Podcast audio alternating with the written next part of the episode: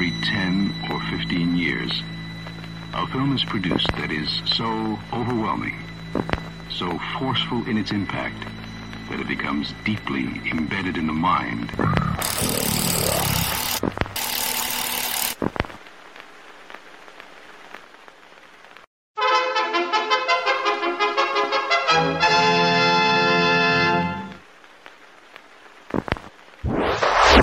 Persons under 18 will not be admitted.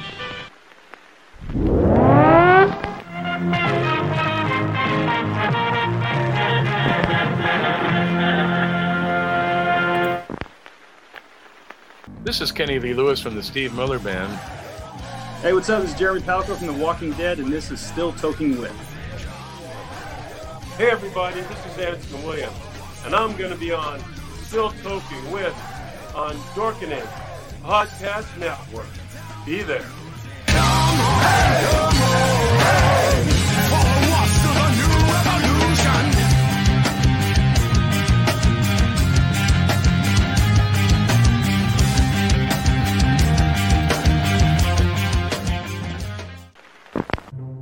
Everyone thinks because you're a zombie, you don't know good coffee. Well, they're wrong. We have very active lifestyles. It's not all wandering the countryside aimlessly or scaring passing motorists. And we all love a good cup of joe. And there's only one brew that gets my seal of approval. Deadly Grounds coffee is my guilty pleasure. Bold, robust, delicious. It's coffee that can wake the dead. With over a dozen different roasts and flavors, Deadly Grounds can satisfy the most finicky of coffee addicts. The aroma is so intoxicating. It brings all of my neighbors out of the woodwork. Deadly Grounds coffee. Coffee to die for and zombie approved. It's good to get a little deadly.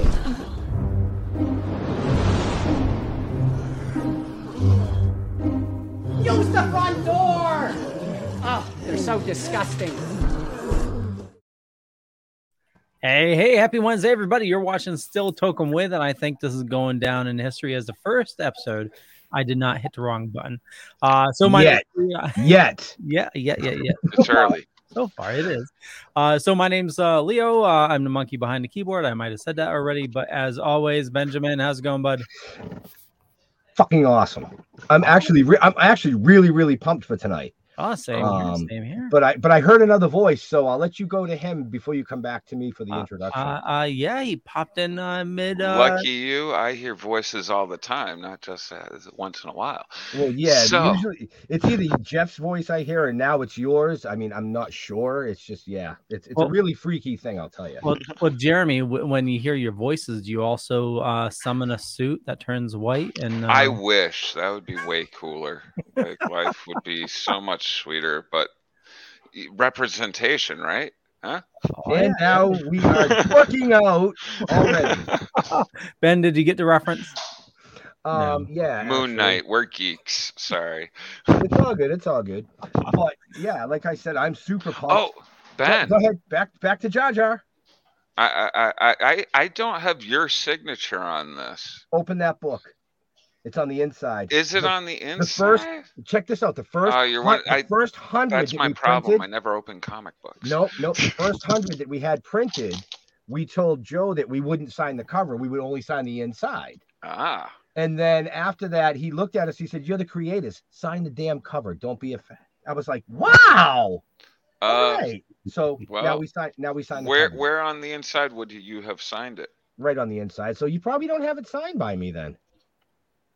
No well, look at that. That tells that tells you how much I liked you back then. I know. I don't even know how to put it up the right way. I got a Listen. broken arm. I shouldn't be doing that. no, you shouldn't. You shouldn't. Um, next next time we're around, Jeremy, bring it. We'll sign it for you. Oh no, now I don't want it signed. I, I have a Oh, good. virgin copy. I'm like, I'm kind of, you know, this is probably worth more since your hands haven't been on it.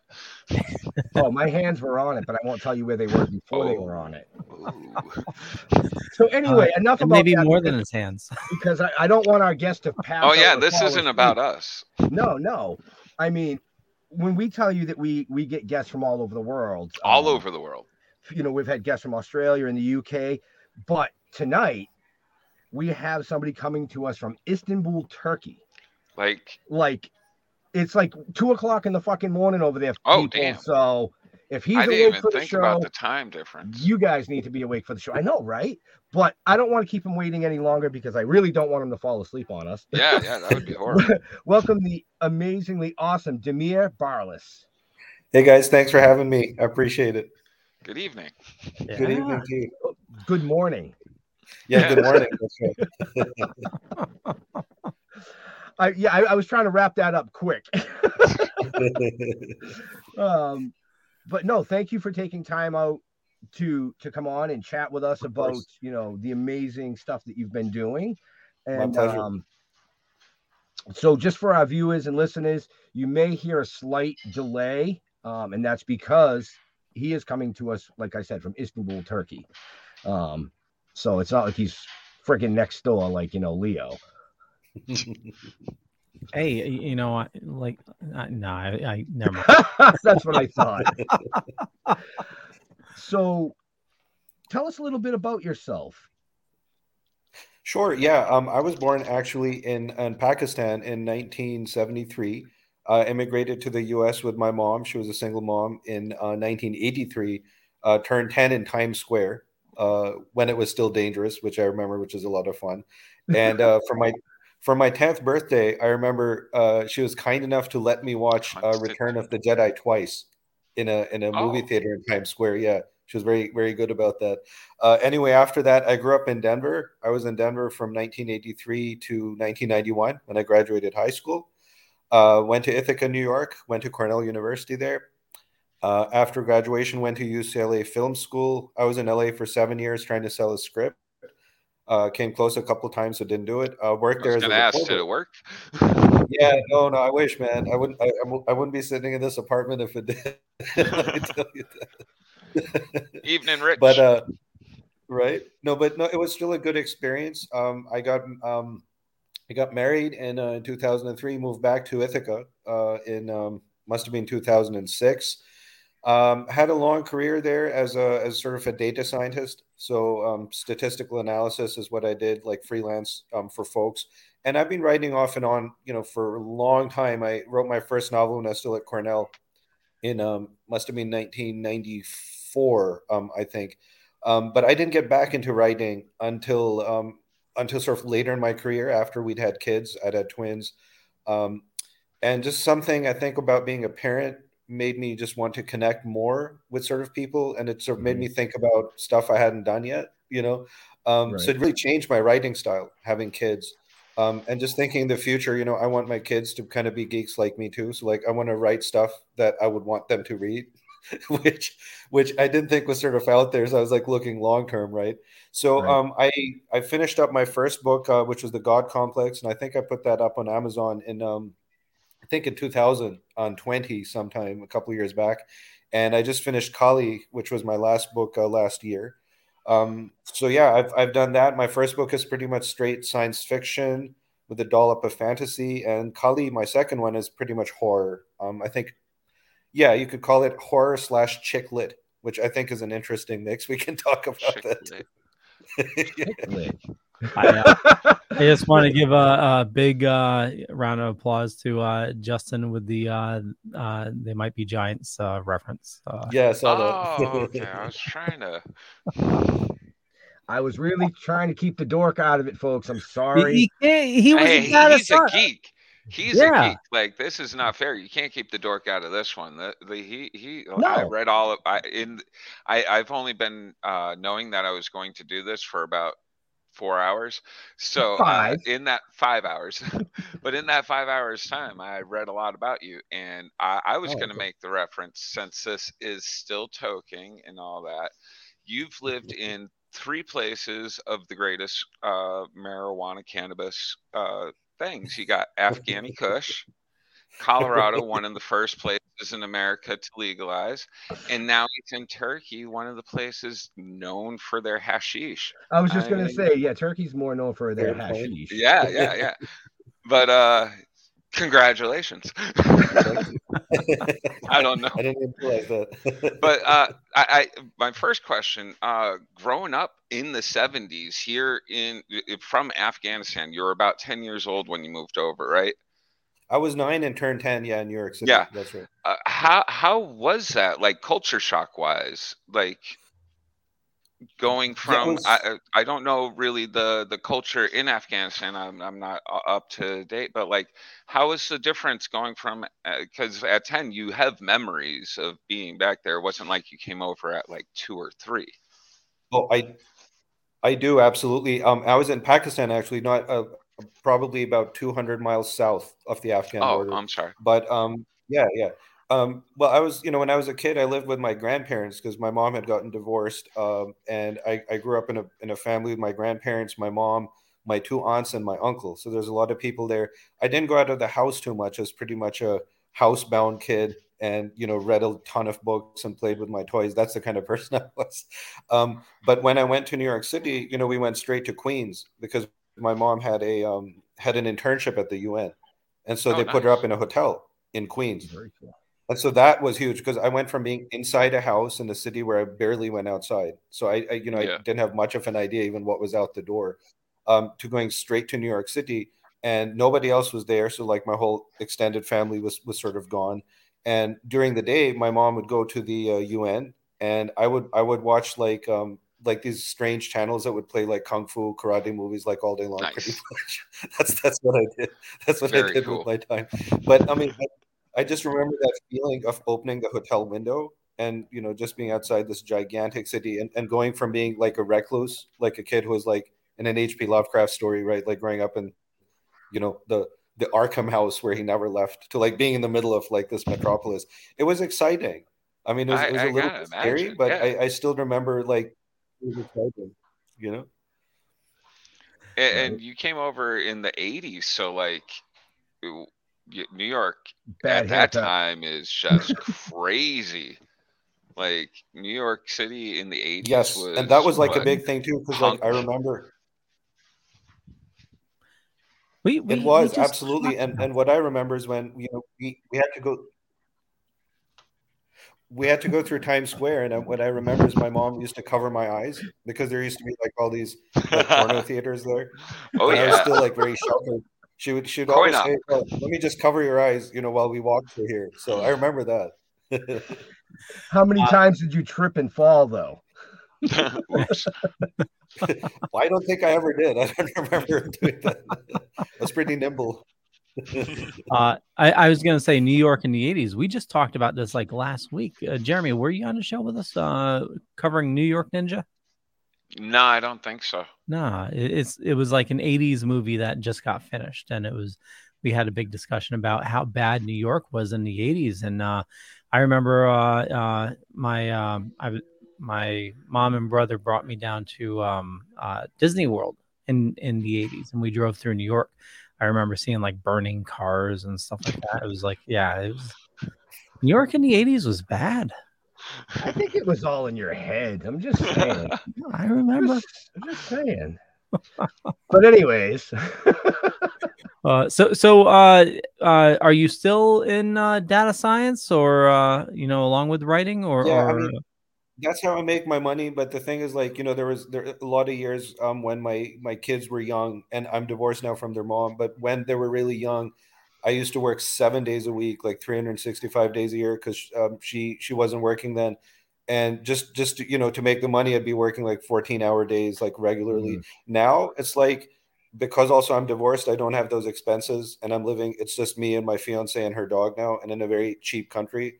Um, I just work maybe four to six hours a day, and wow. I try to save the rest of the time for for my books, for my fiction, for Nice. marketing, and also just like quality of life stuff. You know, like Oh, I, yeah. I go to yeah, I go to the gym a lot. You know, I love training, so I I spend time doing that. Um, I'm a math hobbyist. I really love math. That's something I do even outside of um, um, you know, like having to do it as, as a statistician and reading. So I'm, I'm like, you mean really you sit as a- there and like pull out a math book and you're like five thousand nine hundred divided by twelve, and you just sit there and do math for fun? Actually, sometimes I do. Yeah, like with my iPad, you know, um, I do. I, my my favorite type of math is integral calculus. It's it's it's what I love more than anything. It's just you know, like I, I was trying to explain why I love it, and and particularly I think like when my marriage was going bad, and also when I knew I was heading towards divorce, it's like one of those things that reminded me that there's order. It's it's almost like uh it's a it's a good reminder that there's these all these little puzzles and they can each be solved. And then you sort of move on to the next one. Whereas writing, it gives me a different satisfaction. It's very open-ended, you know, and sometimes writing stirs up my trauma and writing maybe makes me feel worse before it makes me feel better.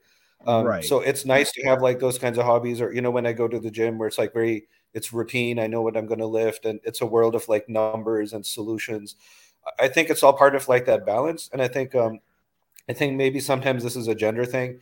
I think men sometimes tend to like over embrace that, like you know, like whether it's like sports or whether it's math or engineering, they'll completely vanish into that world.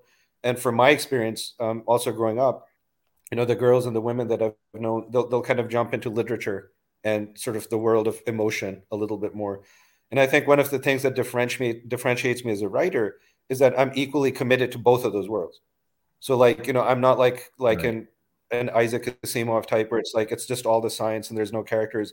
You know my characters are often their mothers um, you know single mothers uh, women uh, you know it's I, I don't I don't have like the classic science fiction horror guy heroes you know so like that's that's also part of my my thing i think. Uh, justin just said uh, they just said that calculus uh, calculus was relaxing on the last episode of picard and uh, he also asked uh, what's the best show on Turkish oh, I didn't know TV? That.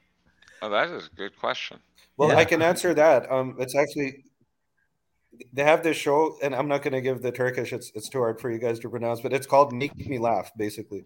And it's a two-hour oh, really? sketch comedy show that's like really absurdist. Yeah, it's like absurdist humor. Like imagine like really crazy early Saturday Night Live sketches, but they go on for 20, 30 minutes at a time. So they're like oh, very wow. involved. So wow. it's like a two-hour sketch comedy show, almost like a movie, and they'll have like five mini sketch movies like within that, and it's really hilarious. It's my favorite show. Very cool. That was a good question. Yeah, I like that. Uh, I like when I like when people get involved. You know. Yeah, it was actually in the in the chat. what keeps flashing on your screen, Leo? Um, that's my camera just uh flashing for some reason. Oh, it makes it looks yeah. like some kind of like taking freaking selfies. You know, I, am like, is there some kind of subliminal message going through there? I'm like, what's he saying? I don't know if it's the cable, but it keeps on flickering. So maybe I need to try and do cable. Um, so uh, just to, the geek out a little bit, and uh, you know, I, I know I'm gonna poke the hornet's nest because I don't, I don't know too much, but uh, what what uh, what's the uh, app of choice in your your data analytics? You doing like uh, Tableau or R or something like well above that? Yeah, I prefer Stata. Actually, I kind of grew up on Stata, and I know it's R and Python because they're open source. But I, I typically just gravitate to Stata. It's like the first tool that you use and get really good with. Um, you know, for me, that's that's what I stick with. I, I, I can work with R. My preference is Stata, and typically my clients don't care. You know, so I'm just yeah. delivering analysis to them. So it's very rarely that someone will say, "Oh, you have to use this instead of that." But yeah, Stata. For Stata. Me. Ha- have you messed with uh, Tableau? Yeah. I'm lost. Too, Not ben. really, because like I produce, I produce like really good. Um, I produce really good graphics with uh, with Stata. So. I've never actually felt the need for it, but I do like the pretty graphics that it makes for sure. It looks yeah, that's good. What, that's what I, what I like. You put the uh, the numbers in, and it makes it all look pretty. So it does. It does absolutely. That's true. Enough. I just I just sit here and look pretty. So I'm and he does saying. that well. so good. I uh, literally felt like I don't know if you guys ever watched Friends, but Joey, the guy that plays Joey Tribbiani, no, but he he was always when his friends would talk, he would kind of sit there and go like this. And I was thinking to myself, I kind of feel like Joey right now because I have no freaking clue what they're talking about, and I probably should have brought bought bought that that book. You know, I should have started with that one instead of the W's. I mean, I don't know. Uh, Justin was saying, uh, I, I heard TV is uh, great over there. Yeah, it's it's actually true. Like, um, it's pretty cheap to make TV here, and they do a ton of exports, right? So Turkish TV goes out to like a hundred and some countries, and it's like a brand now because they do soap operas in particular. That I think globally there's there isn't that much competition, and they translate well culturally because Turkey is like you know it's a kind of conservative, but kind of liberal. It's it's right down the middle. And so their soap operas translate really, really well in like the Middle East and, and South America, Central America, because they're still dealing with maybe related issues, right? But like families not giving approval for marriages, right? Or I don't know, single women in the workplace because they're actually dealing more with that stuff. So it actually ends up being like very globally appealing. I think maybe less to the US, but it's kind of a niche and a brand now. So if like people say Turkish TV, you know, people think, oh yeah, Turkish soaps.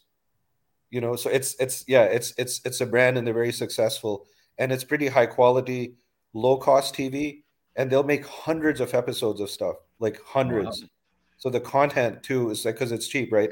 There's this one historical TV show that has 600 episodes in just I think like five years. Damn, it's insane. Yeah, the amount of it's on Netflix. The amount of content they produce is crazy. It's like two hours like every three days. It's it's it's insane. Right. Oh wow, that's it.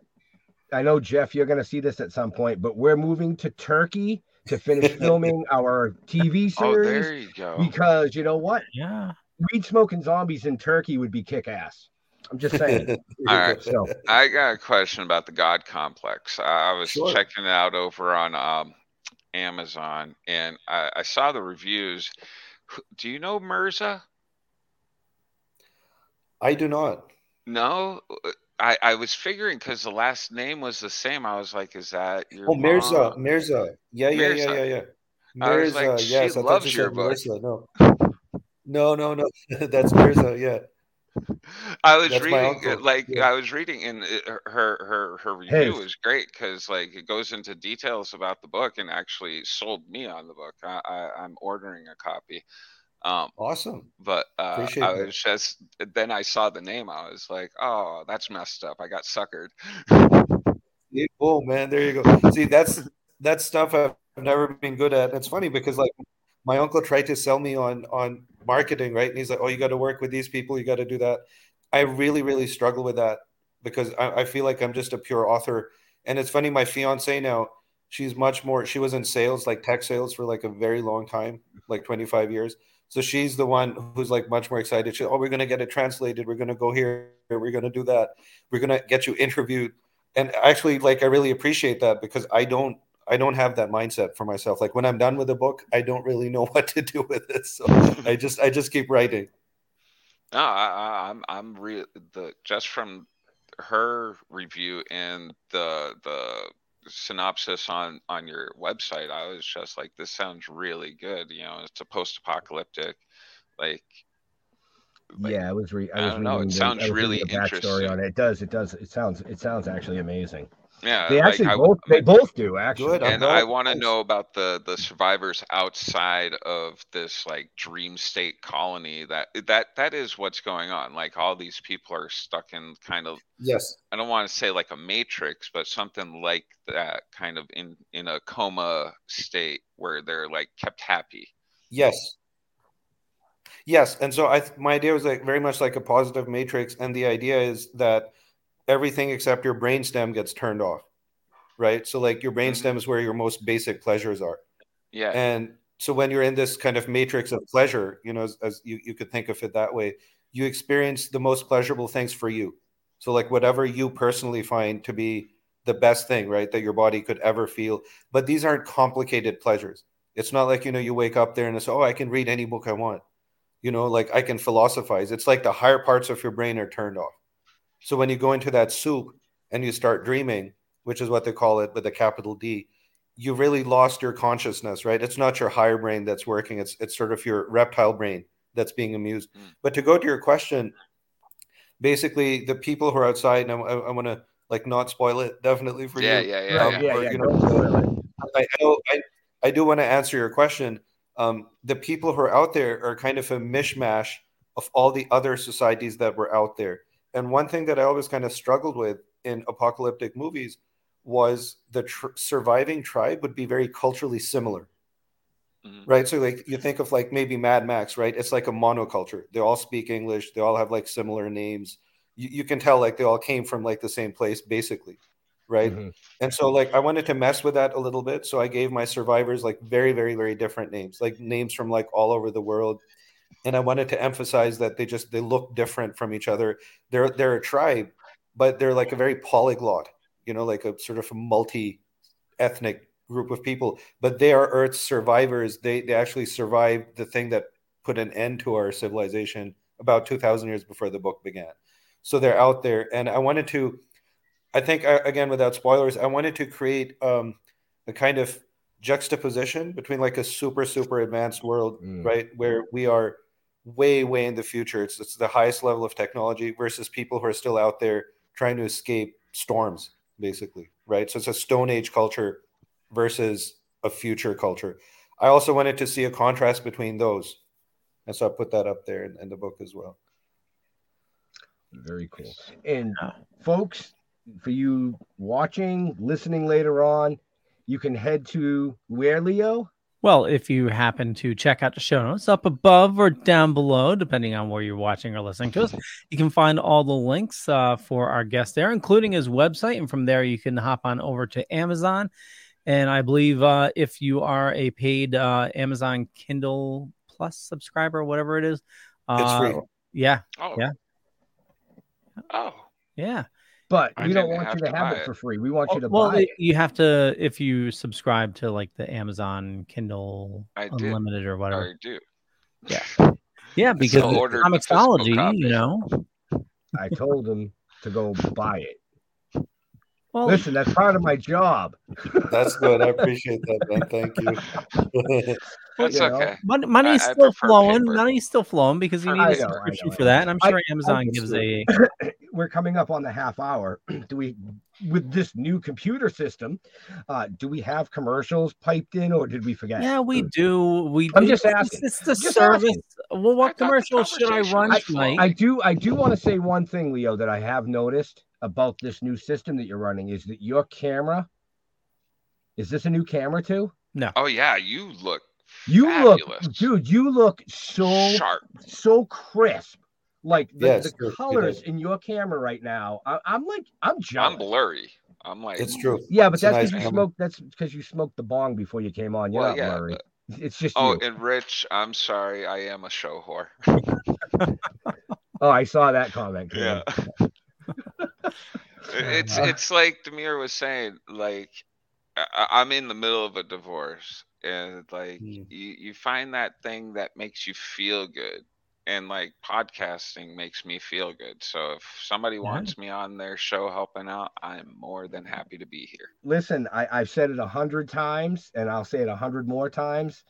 You're always welcome on our show because literally, if it wasn't for you interviewing us, and then Leo stealing the interview the next day, I wouldn't be up here doing this. So these two over here, both of them right there. That's the reason why Jeff and I are doing this. So if if it bothers you, yell at them. Yes. And uh, I, I just have to say, you know, I started all this because, you know, I wanted to do something fun after my first wife. So it was like, you know, it's, uh, you know, everybody ditch the first wife and then you can do podcasting. Make it sound so nice, Leo. See now the second. Well, in my wife- case, it was nice, wife yeah. likes so the second wife is like, "Who's your guest this week? I got to rewatch that one." You know, and I'm like, right. Yeah. um, no, my wife now is like, well, you just leave me out of it. Just leave. My girlfriend is wicked supportive. She thinks this is like the bee's knees, I guess. Right, Yeah. right. Yeah, But totally. Uh, yeah, we do have uh, commercials to run. Oh, yeah. um, Uh, do, do the do the do the BW, um, Correct, Rich. and um, I don't I don't pick one. okay, here we go. I don't care. Coffee. No, we already did. Thank you for supporting Actors and Others for Animals. We started a long, long time ago.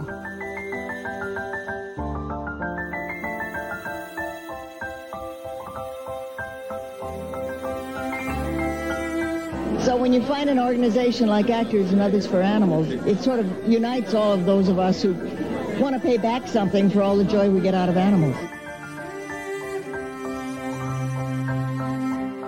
Please keep up the good work. Believe me, it's deeply appreciated. And uh, here's randomly another ad.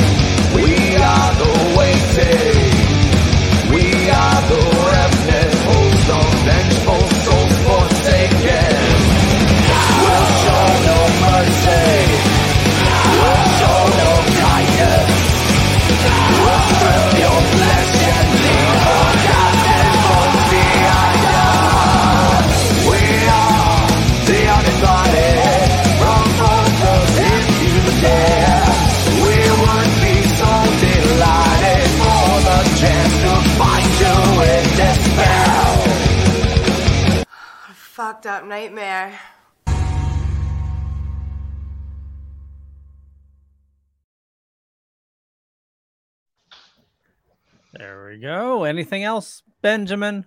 No, that's good. I'm happy.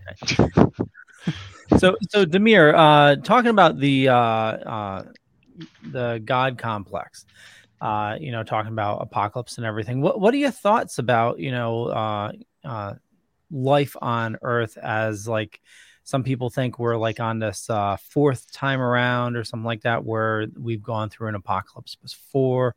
Uh, some people think we're like in a simulation, so bringing in the uh, Matrix part of it. Uh, what are your thoughts on uh, stuff like that?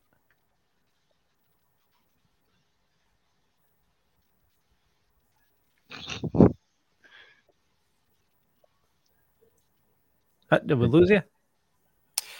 Yeah, and it's it's interesting you say that. Um, um, just from a distance, just from a distance, I've followed in physics. Yeah, there's some theories about this being a simulated universe, and my idea is actually a, a Robert E. Howard response to that, where there's a there's a Conan story, and I want to say it's Queen of the Black Coast actually, in which uh, Conan is talking about philosophy, and he's he's kind of making fun of it, you know, and he says, you know, there, there's some people who think that you know like things aren't real and you know like this this is like a dream. And he's like you know what? Like all i care is that i don't know i can taste beef on my tongue i can taste wine and i can have sex. And for me that's enough. Like i don't care you know Yeah. like and i actually love that answer Yeah. i think it's like the best answer that i can give it's like you know Fucking if- if- Conan, if the most philosophical feels- dude ever. no but isn't that interesting though that's what i and I'm, Yeah. I'm getting it wrong and i hope readers will will look up that story and i'm pretty sure it's queen of the black coast but something very much comes up there right where he's describing how he's heard from civilized people and philosophers that you know oh is this real is it a dream and he's like if it's a dream i don't give a shit because i it still feels Yeah. good to me Right. right? I'm still out there chasing my stuff. And in terms of, you know, like the global situation and, you know, all the extinctions that we've gone through, right? And, and maybe in the next extinction, we're going to show up. Um, so it's not just that we are perpetuating it, we might be the victims of it too.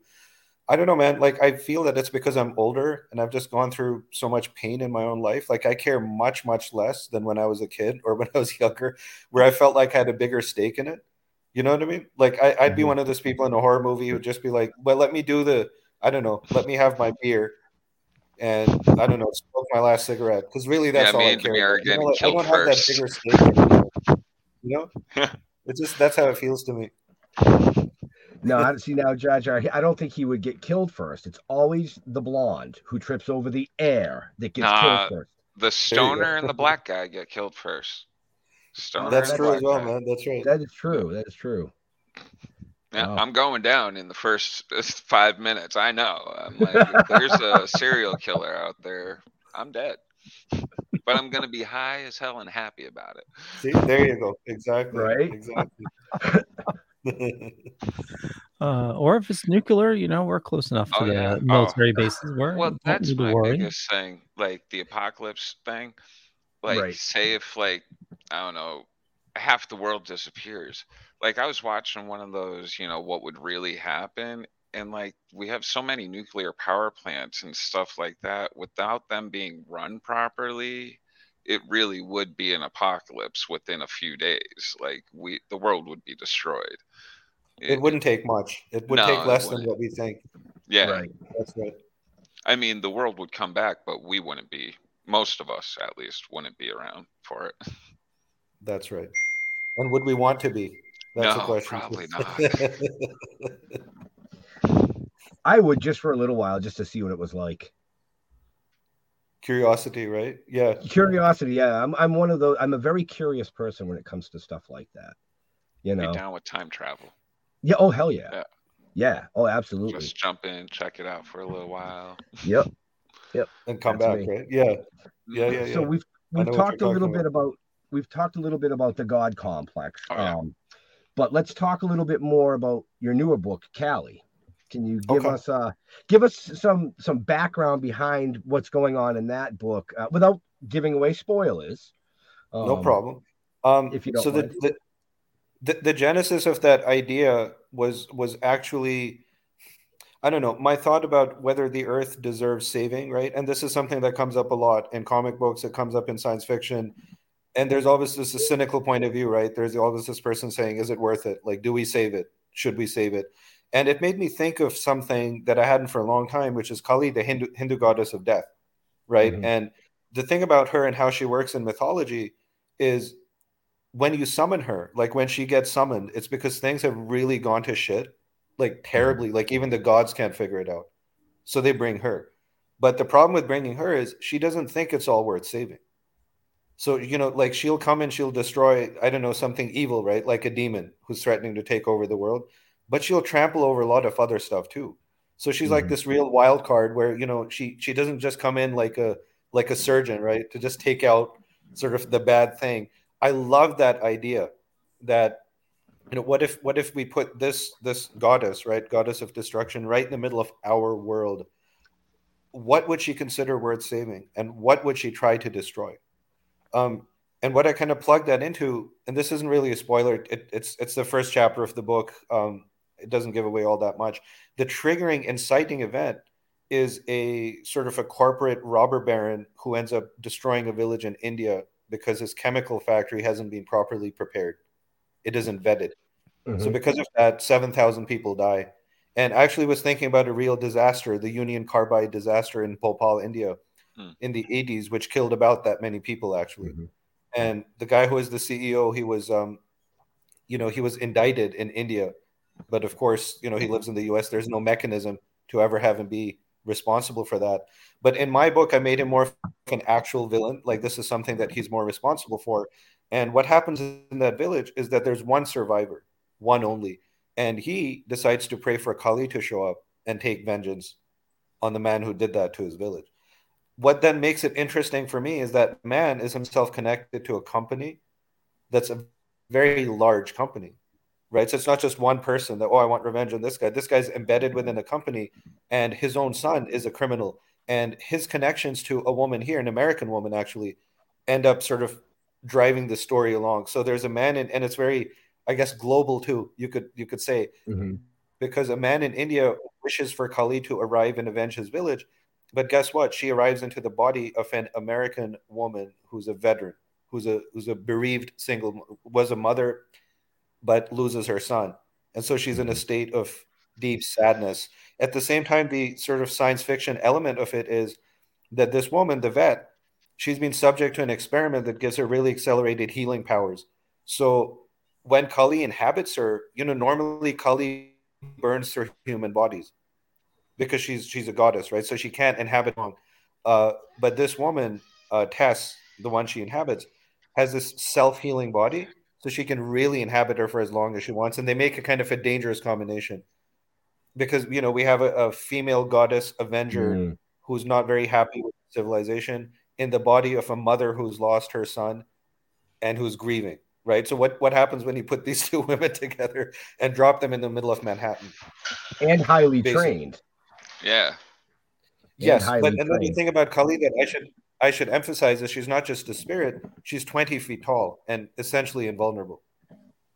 Right? So she's she's like a giant. So she arrives in our world and she, she can't be really taken down with i don't know conventional weaponry. So it's it's also if you can envision it's it's not like a normal sized person. And over the course of the book she just she grows bigger and bigger and bigger. Her anger makes her bigger. So yeah yeah that's that's the story Now in a I'm nutshell but um That is cool. yeah So uh the concepts of, of both your books are, are very unique and just uh I, I I just love them. Have you thought about maybe taking some parts of the books or, or maybe writing some additional stories and teaming up with like an artist and doing like a comic?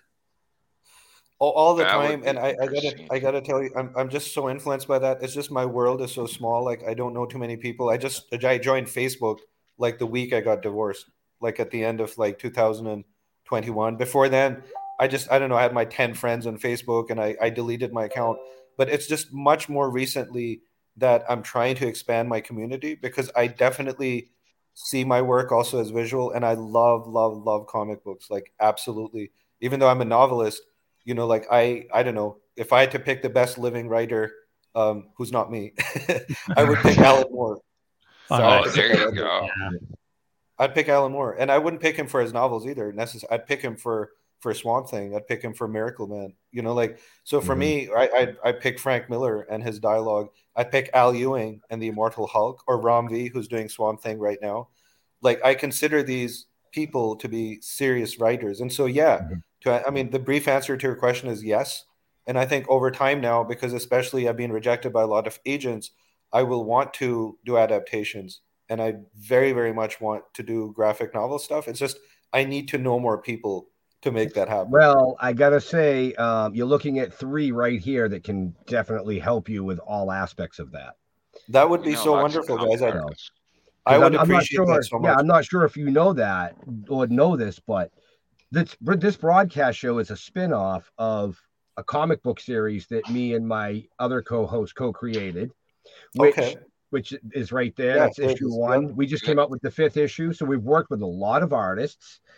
Uh, Leo being the Leo being the, The artist he of is. this was on just last two weeks ago. two weeks ago. Yeah, Oh, okay. well, the artist of the cover. Uh, the cover, the cover artist. the Yeah, cover sorry. artist who was Wonderful. Joe St. Pierre. Joe St. Pierre. He did all the Yeah. number one selling Spider-Man covers in history Well, for Marvel. That's Well, he, he he's on record for having the most uh yes, Number the most number one Spider-Man. covers Most yeah, number one covers for for Spider Man. Yeah. Yep, Yep. for Spider-Man. I'm Yep. sorry. Yep. That's okay. Nice. Listen, hey, I mean, I know w- w- now we're going to dork out because I know the artists that we have worked with over the past four and a half years. Um, but Well, your your recent artist Dal Merge is amazing as oh well. my God, Dal, dude, th- he is freaking amazing, amazing. We we totally scored when he decided he wanted to become the in-house artist for us. I mean, like, he is just issue four and five, man. See you later, cover to cover, done. Insane, insane, great artist. But yes, in all seriousness, Demir, if if, if that's something that you'd like to entertain, you can reach out to any one of the three of us, and we can put you in touch with, you know, artists. If you're having difficulty storyboarding, you could always give me a shout because I storyboard with my co-host all of our Oh, that's great. Yeah. Um, No, I appreciate with- it, guys. I'll definitely follow up with that. Yeah, You know, for sure. um, but it's this isn't about us tonight. This is about this gentleman right here who Oh, yeah, totally. stayed up past 2 a.m. in Istanbul, Turkey, folks. All right, I'm asking the door and chat. question now. Do you Go collect it, man. anything, Demir? Are you a collector of Um, comics or here's the thing. toys? Yeah, I, I I should not probably confess to this, man. I, I look at unfortunately pirate comic sites because I just I don't have the money Oh. to collect anymore, and I I, I don't know I don't want to confess to it, but it's it's the truth, man. It's the dark truth. I and I also live in Turkey, right? And so the thing is, like, I have there's almost no comic books here. There's a zero comic book culture. What they do is they they translate some of the bigger graphic novels into Turkish. Like just the other day, I was in a like a the equivalent of Turkey's Barnes and Noble, and they had um, Alan Moore's Swamp Thing run as a as a trade translated into Turkish. You know, he's actually a lot of people know Alan Moore in Turkey because his stuff gets translated more often that, than anyone else's. But I don't, you know, I don't. Um, I used to when I was a kid. I used to collect the X Men, and I had like a huge collection. But I sold it when I went to college because I needed money. And you know what's sad now is I can't remember why I needed the money, which is unfortunate. I remember that. I just remember that I ditched it, and I, I had a run going back to like the 80s, I think, well, not the 1980s, but somewhere in uncanny Yeah. X Men 80s, all the way up to I think the mid 200s, like uh, all the way. If you remember the, I, I think the, not the Mutant Massacre, you know, I don't know if you guys remember. So there later Chris Claremont stories where, um, oh yeah. Yeah, yeah, where the X Men they, they get destroyed in Dallas and they get like resurrected. I can't remember the Fall of the Mutants. Yeah, that's where my collection ended, and I only had a few gaps there. So that was a pretty big, you know, that was pretty big. But yeah, I I, I ditched it. I sold it. And, and, you know, uh, nothing wrong with with reading them online. You know, it, it's uh, I subscribe to. Th- there's three main services. There's Comixology, Marvel Unlimited, and DC. And half the time, it's just easier to find it on one of the other sites than use those because their their libraries are such a mess, or there's gaps, and you got to go from one service to the other. They Exactly. take a year to put them out. Oh yeah, Plus, yeah. I, Right? I have like a curiosity about like some really expensive comic books too, right? Like I, I don't Oh, know. yeah. I want to look at I want to look at X Men number two. You know, yeah. like I want to do that. And so how am I going to do that? I, I I bought a you know subscription for my kids who are 14, they're twins, and they go on Marvel all the time, and you know they'll come and say, well, this Venom issue isn't there, or oh wait, Secret Wars one is missing. You know, like stuff that I've told them about, and they're just like, wait, that's not there, or wait, you have to pay six dollars for that, you know, and the Oh, other one's silly. free. So it's it's it's not like a reader oriented experience either. No, no, especially since uh, they got bought out by Amazon Comixology. It's just complete mess. It's uh, wh- which is sad, you know. It's just uh, but uh, I, I hear uh, um, Plex may be starting to do comics, so that'd be Oh, that's interesting. interesting. Yeah, somebody sent me an article on it. I, I need to read into it, but You know, plus, like, I want to throw this out there. I mean, some of the more extreme comics, like, I don't think you're going to find them on the paid sites either, right? I don't know. I'm thinking about, Right. I'm thinking about Faust or you know, Crossed. Those are just like two of the comic books that were like influential for me. I don't know if you guys have read those or you know followed those. I, I've Yeah. Crocs. Yeah, Crossed. Um, and I want to say it's Garth Ennis, but it's it's pretty Yep. extreme horror. And uh, then there was Faust, um, which was I think uh, I can't remember Quinn and Miller. I, I can't remember the artist of that, but it was basically I, what was fun about Faust was what happens when you take uh, Wolverine and you put him into essentially an X-rated environment where anything goes, right? So like you you see the damage that something like that would do, like in Oh, to a real body in real life. So that kind of stuff. Anyway, you know, yeah, you can go back and find I don't know DC horror comics because they're pretty tame, but a lot of the horror comics that I follow aren't, and so I'm pretty sure you're not going to get those on on Oh, those services, right? Yeah, I'm I'm actually reading Invincible right now, and that's not on those services. It, uh, it might be on Comixology. I'm not sure, but I think what's yeah, what's interesting what's interesting thing. with the boys, I, I don't know what you guys think about this, but Oh, one of the things that's interesting about the boys and Garth Ennis is there's a lot of extreme stuff there, but because of the Amazon show and the popularity of the comic book, it's it isn't sort of in that dark zone anymore. Like a lot of Mm. people know about the boys who ordinarily wouldn't, because that level of violence is not normally associated with something that popular. Um, you know, and I'm even thinking about you know when you think about The Walking Dead, for example, you think about the comic book. It's Oh, really yeah. not that extreme. It's not. I mean, I, I enjoy The Walking Dead, but No. you know, like The Boys has stuff in it that's like insane 50, when you think was- about it. have yeah, you the, seen? the Walking Dead was pretty uh tame. I mean, a lot of Yeah. people died in it, but like it was never like super gory. It was more like, oh, we killed a bunch of zombies, and you're not really worried about zombies being killed. And in, in the boys, you're watching, Exactly. you know, citizens walking around getting ripped apart. Yeah, Exactly. the, the mini series they they did is just absolutely insane. The uh the um the cartoon. Have you seen that? I think I watched Uh, that. It's Uh, friggin' uh, bonkers. Holy. Oh crap. yeah, yeah, Yeah. Uh, diabolical. Yep, diabolical. Yep. And Walking Dead is just a money grab right now. You know, oh yeah, I don't watch that at all. well, well, yeah, it's still on, uh, and they're doing Can't some. Uh, the last season they split off into three parts, but it, it's uh, uh, the comic. They they started reprinting the comic, but In colorized. color. Yeah, oh, I heard about that. yeah, calling it deluxe. You know, well, they did that for a while. They were doing the uh once it had gotten really popular, they were started doing it, redoing it as uh, Popular? the weekly or something like that. Walking Dead week bi-weekly or That, that, that like show was popular. Well, no, not the I show. never. The, the comic book. Oh, the uh, because it got so expensive. They. Oh yeah, you guys had your own fun with them. Is there some kind of non-disclosure? two and a half years, we had fun with them. So yeah. Anyways, the hell with that, and back to our amazing guest. hey, hey, you know, uh, Jeremy just asked our guest if he collects anything. It, Oh, it went to comics. You know, nothing wrong with that. it went to comics, and then it went to the TV show, and then to their comics, and then it was over here, or over here to the two sided of the dorkiness, and, and our poor guest is over here going.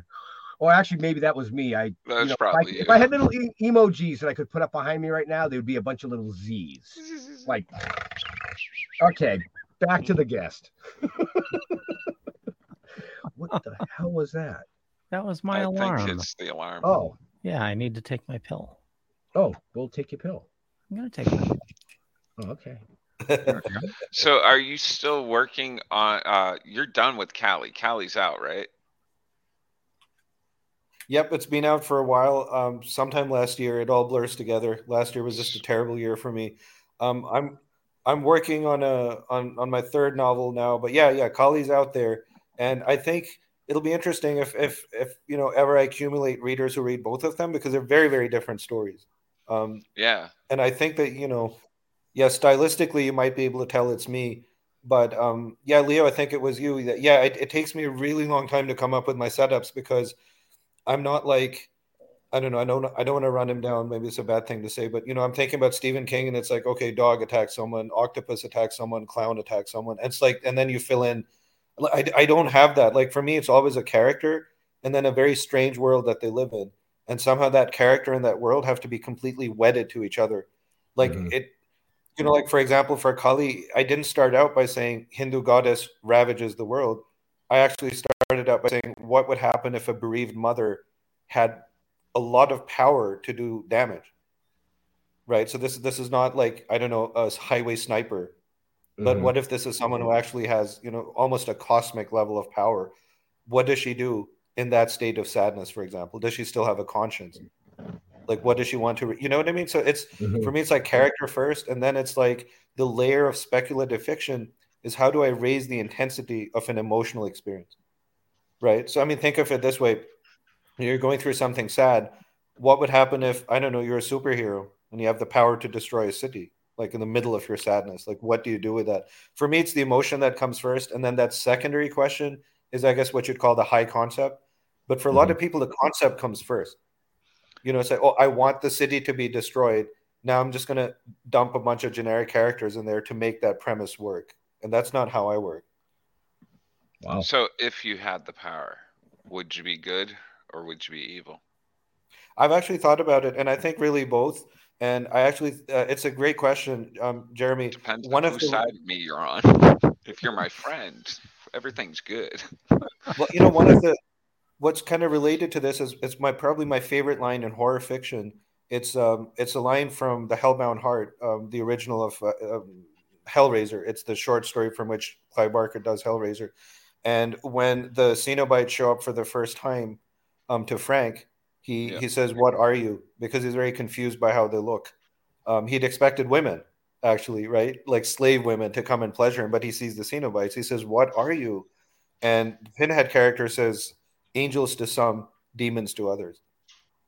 And that like really stuck with me too. You know, you said, "Would you be good or would you be bad?" And you know, like sometimes like I feel this too. It's like, uh, absolutely, it's it's a question of perspective, right? There are people you're super close to, there are people you're not, and I know I'm thinking about like how my own divorce felt, and one of the emotions that kind of drove me to the edge was thinking, well, it turned out that all these things I thought this person wasn't capable of doing or wasn't willing to do actually existed, but just not for me. And that made me think of Clive Barker's line like a whole lot angels to some, demons to others. Right? It's not like just a person going through life and it's it's a homogenous experience, right? They're the same person to everybody. That Right. same person that can just be a demon and destroy you to somebody else, that's their angel. Yeah. Well said. Yeah. Very well Thanks. said. So, um, like like we've mentioned before, the God Complex is out. Kali is out. You can find that in. In the show notes up above or down below, depending on where you're watching or listening to us. And that's what we pay him for, folks. Yeah. Um, and you Wait, wait, mentioned. wait, wait, I get paid? What? Hold on. Oh no, wait. That's why you pay us. That's right. I'm sorry. My yeah. bad. Okay, okay. Um, anyway, um, you're working on your third book or your third novel. Um, yes. Are would we going to see a series? would you be inclined to give a little taste to the Yeah, viewers absolutely. maybe what it's about eh, to look for, or you know, Yeah, don't yeah. want to put no, you on the spot. No, no, I'll do it. It's a it's a pretty wacky idea, but I'll put it out there. Um, the, the idea is about a scientist um, who whose wife dies, and he's a brain scientist, so that's what he does. Um, but what he discovers is a way to enter the thoughts of the dead, So, pe- you know, people who've already been dead, their thoughts have gone out into the universe. And by mm-hmm. the way, I don't want to take credit for this idea. I'm very influenced by, I think, it was Miracle Man 16, where Neil Gaiman took over from from Alan Moore.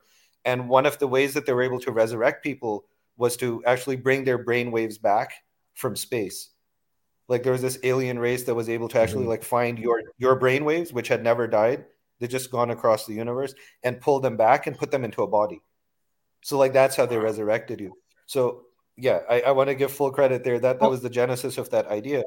A- actually, uh, But- there's. Oh, I- I'll let you continue. Then I'm gonna. I- I'll find the actual word for it.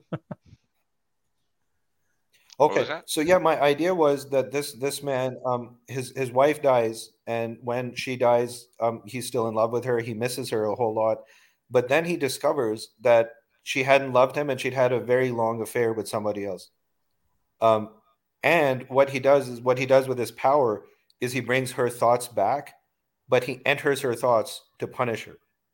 Oh wow. Oh, I so like, like, that part is like if you think about the cell a little bit that's what he does but here's let me let me let me give you even more of a concept Now he enters her thoughts to punish her Is the consciousness uh, put into? Uh, uh, is it left inside like a brain, or is it in a body? No no no it's like it's, it's in a it's in a computer it's in a computer. Oh, so okay, basically he's captured all of her thoughts right?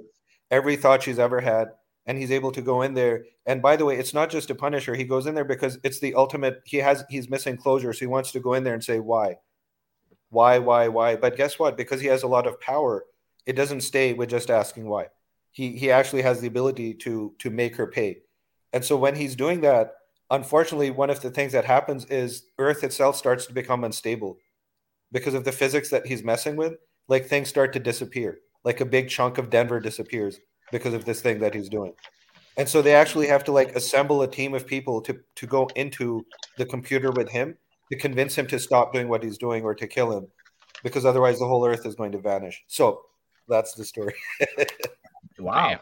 I, I'm very intrigued by that one. I want to live inside your brain for like ten minutes.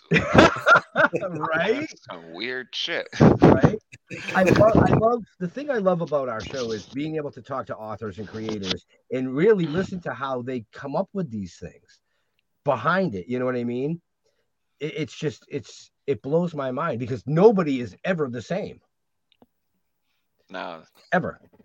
The Well, you know, I'm- is very strange for everybody. I'm very open about like stuff with my premises. Like, you know, here I was thinking about, I very much remember that scene from Miracle Man, and I always knew that I was going to do something with that. But, you know, if you take that and you add it to my divorce, and then you add sort of the third step, which I already know the ending. uh, This I'm not going to consider this a spoiler because who knows when it'll come out or if it'll come out. But the idea is to talk this man out of what he's doing, right? So I thought mm-hmm. this the, the final stage of this book is acceptance Yeah. basically he has he has to choose between his ability to satisfy himself with whatever vengeance he's pursuing or to let go and i always thought that that was you know for me that's a fascinating end to a story a Yeah. villain getting talked out of it you know like basically someone saying yes and and the way it works is the woman who sent in there after him she experienced something similar and it turns out that when she shares her experience with him that the catharsis that it provides actually brings him off that ledge where he doesn't have to do that that thing anymore. Mm. it's that human touch that actually brings him back. Wow. you know because they try all this other stuff right? They, they tried to stop him with with weapons. They tried to stop him with like viruses. They, they, they do all this stuff but in the end it's just a woman who sits down and spends 10 minutes talking to him that gets him to stop Demir, you're not allowed to talk anymore. You're going to give away the whole story. Not that I'm not enjoying this. I but, know, it's like, wow, I'm yeah. sitting here. I'm like, okay, yeah, uh-huh, go ahead, keep going. Well, basically, he just gave you 12 pages of a 300 and something page Yeah. book, maybe. it's gonna be about that yeah So, yeah, you're still going to have to buy the book. Now, Sorry. Do, you, do you do cons to push this stuff or anything like that? It's funny. I actually had two lined up, but again, this I know this comes up a lot, but this was before my divorce and before I left America. So I had two lined up. I was even going to take my daughter to one of them because she she's published her own book. Actually, an agent Oh, is also looking at it now. Yeah. Um. But yeah, once I left, it's like uh, you know, I didn't do that, and so in the future, um, we're my fiance and I are are most likely going to come back to the U.S. maybe in the next year, year and a half. Mhm. That's where I'm going to get more aggressive with that for sure. But yeah, for now, I'm just here writing and surviving. You planning going back to Colorado or? It's funny. I'm wide open now. You know, because for a long time, as basically is tied to my kids. But um, I we miss LA. Um, actually, I should put this out there. My fiance now is my first wife. So I we were married for three months in 2001, Wow. and then I found her again at the end of 2021. So almost exactly 20 years later. Oh, wow. And yes, and so we're we're back together. If if you ever go, if any of you know my Facebook page and you scroll down, I actually have a picture of our marriage 20 years apart. Oh wow. Well, You know, like our two- our- one. Our engagement ceremony and our marriage, right? So it's it's us, but 20 years apart, which is I think an amazing picture. Uh, if anyone That's wants to go, I'm, I'm gonna have to scroll. I'm gonna have to scroll through your Facebook and find that. I mean, because I do see a lot of your posts, Yeah, and I and I'm kind of like living vicariously through you as you're taking pictures of, of different places in Turkey and stuff, and I'm going, man, I want to be there. Like I so want to be there, right. but I can't. And I and like I said, you know, I've seen some of your some of your lifting um video shorts that you do, or yeah, yeah. I put You those know, out there. You know, I'm like, wow, this dude is, you know, you, you guys are only seeing from here up, but if you go to his Facebook page and see some of his Oh, yeah. videos, Yeah. he's he is no joke. He's It's no like joke. Carrot Top.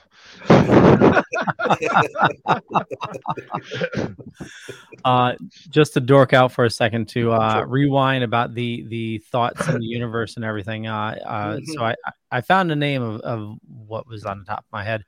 Uh it's actually uh the akashic records. It's uh something from buddhism.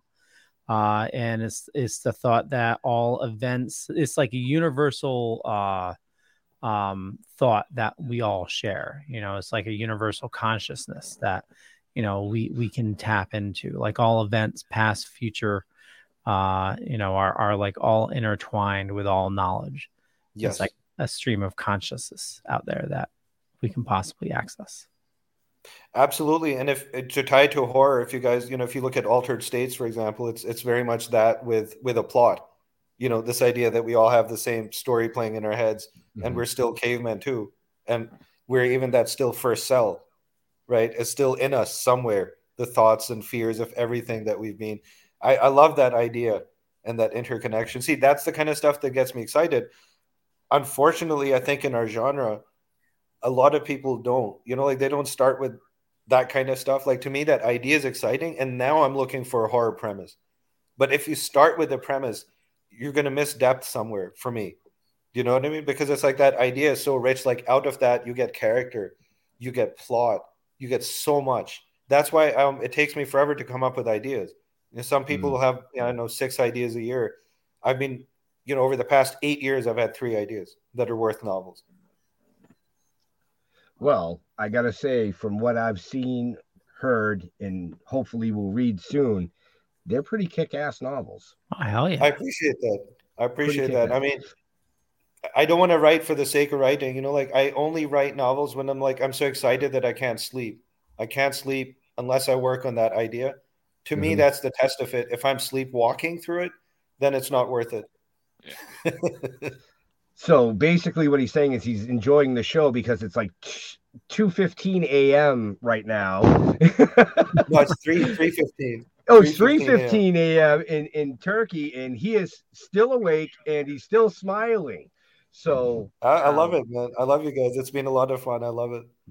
We've we've had a blast. I know Leo, you got another show tonight. yeah So Uh, I'm gonna say let's let's give another two minutes to this one, and then we'll wrap it out. sounds so good sounds good jeremy you gonna join us Uh, what what what time?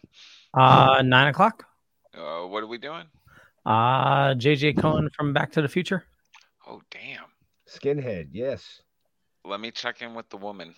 no no sounds good sounds good Let me check in with the woman. Well, you know, going through a divorce, don't want to get into another one before I finish the first one. true that, true that. I'll give you that one.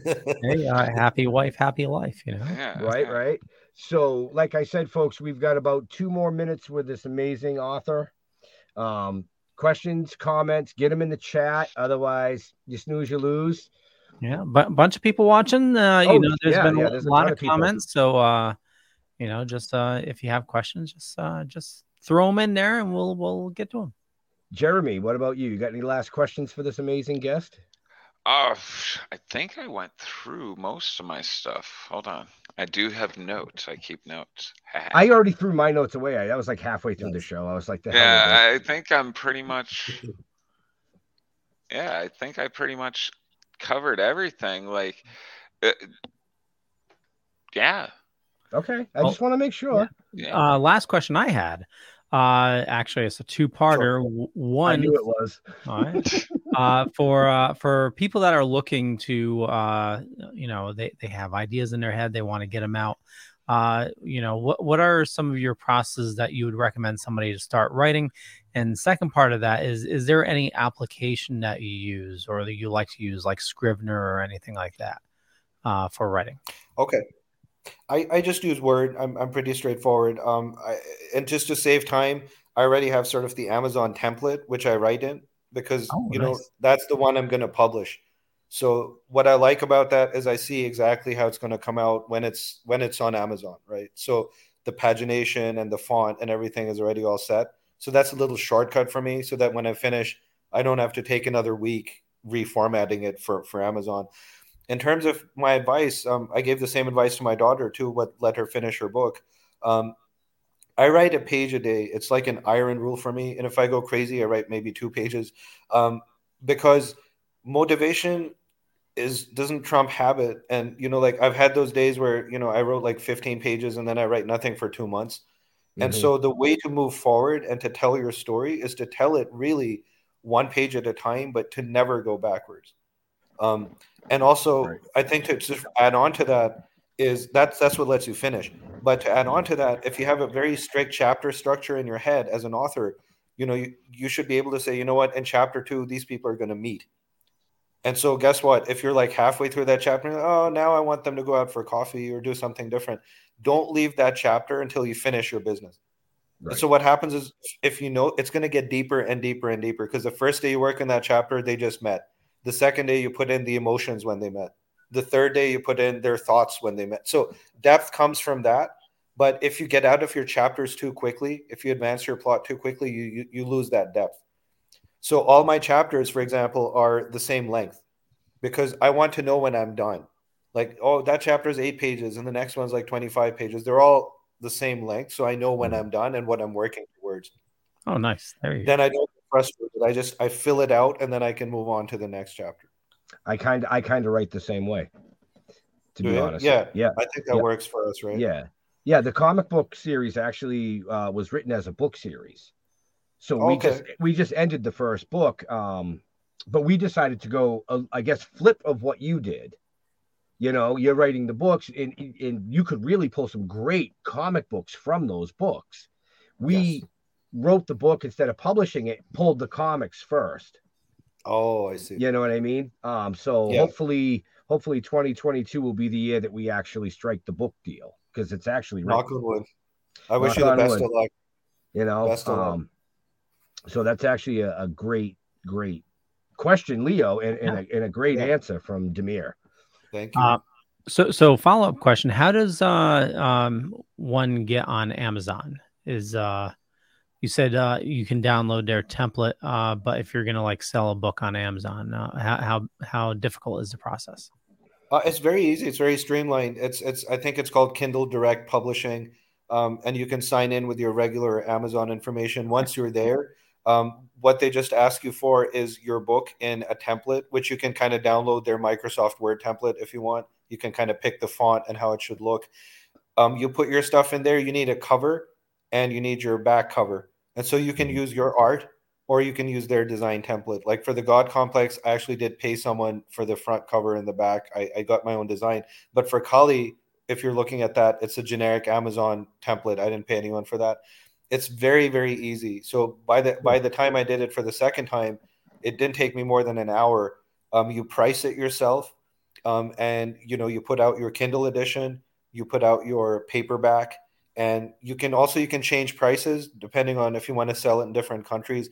I just pick like the same price, you know, for every country, and then you can choose to um, you know have it free through through um, the Kindle. The, what, what's it called? The subscription. But yeah, no. To answer your question, like a new person can figure that out in a couple of days, Okay. and you can have your you can have your book like from your hard hard drive to Amazon, and honestly, less than a day if you're motivated. Nice. Uh, I, I was just asking because uh, um, my sister recently passed away, and we found she had, I don't know, it's like 75 so far poems that she's written. And, uh, you know, for her memory, my mom wanted me to put them together and see if we can get them on Amazon. But it's, uh, you know, it's uh, going to be getting that into uh, into the computer first. But it's just crazy that she was she was just there there sitting writing and uh, didn't really share with anybody. Crazy stuff. Yeah. I, I've only shared a few, as as has Jeff. Yeah. Yeah. Very cool. So, Well, uh, um, I, I know we are at time. Yep. Uh, so we'll wrap things up. Hopefully, I hit the right buttons. I want to thank everybody for watching this fine evening. And holy crap, my lights just went on. Uh, yeah. uh, yeah. So uh, for me, just Google Leo Pond. You find a bunch of stuff. Could be true, could be not. I'm not going to say which is which, but I run a little thing called the Dorkening Podcast Network. We got a crap ton of shows. Uh, a lot of awesome people doing a lot of awesome stuff. Matter of fact, we're going to be live at 9 p.m. Eastern tonight, talking with JJ Cohen uh, from Back to the Future, and uh, he wants to talk about some of the other stuff he's done, like the Principal and Fire with Fire and stuff like that. Uh, so, Demir, where do you like people interacting with you on social media? Um, I'm pretty active on Facebook. Uh, I have a lot of friends there. Um, so Facebook is is probably much much better for me. Cool beans. Jar Jar. Uh, Facebook, Instagram, and always check out Comic Book Lovers Buy, Sell, Trade, and Auction. Largest Facebook buy, sell, trade, and comic book, blah, blah, blah. I lost it. yeah, you, you were going good for a minute there. You were going good for a minute there. Benjamin. So, uh, stilltoking.com. You know, we're on Facebook, YouTube, Twitter, Twitch, Instagram, Tumblr. Uh, I, I haven't mentioned this in a while, but I think we had a MySpace at one point, so I think it might be there. But I don't really use that anymore, so I don't know what's You there. never know. Might come back. You know? It, it might, it might. I'm, I, that's why I put it out there. Um, definitely want to thank Demir for taking time out of his sleep uh, to come to us from you know Istanbul, Turkey, folks. I mean, not Constantinople. That's right.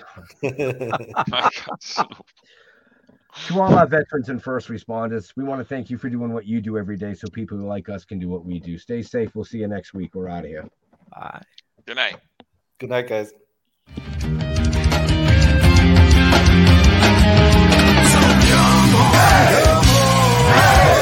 Step it off, break it down and lose it. Come home. Hey. Come home.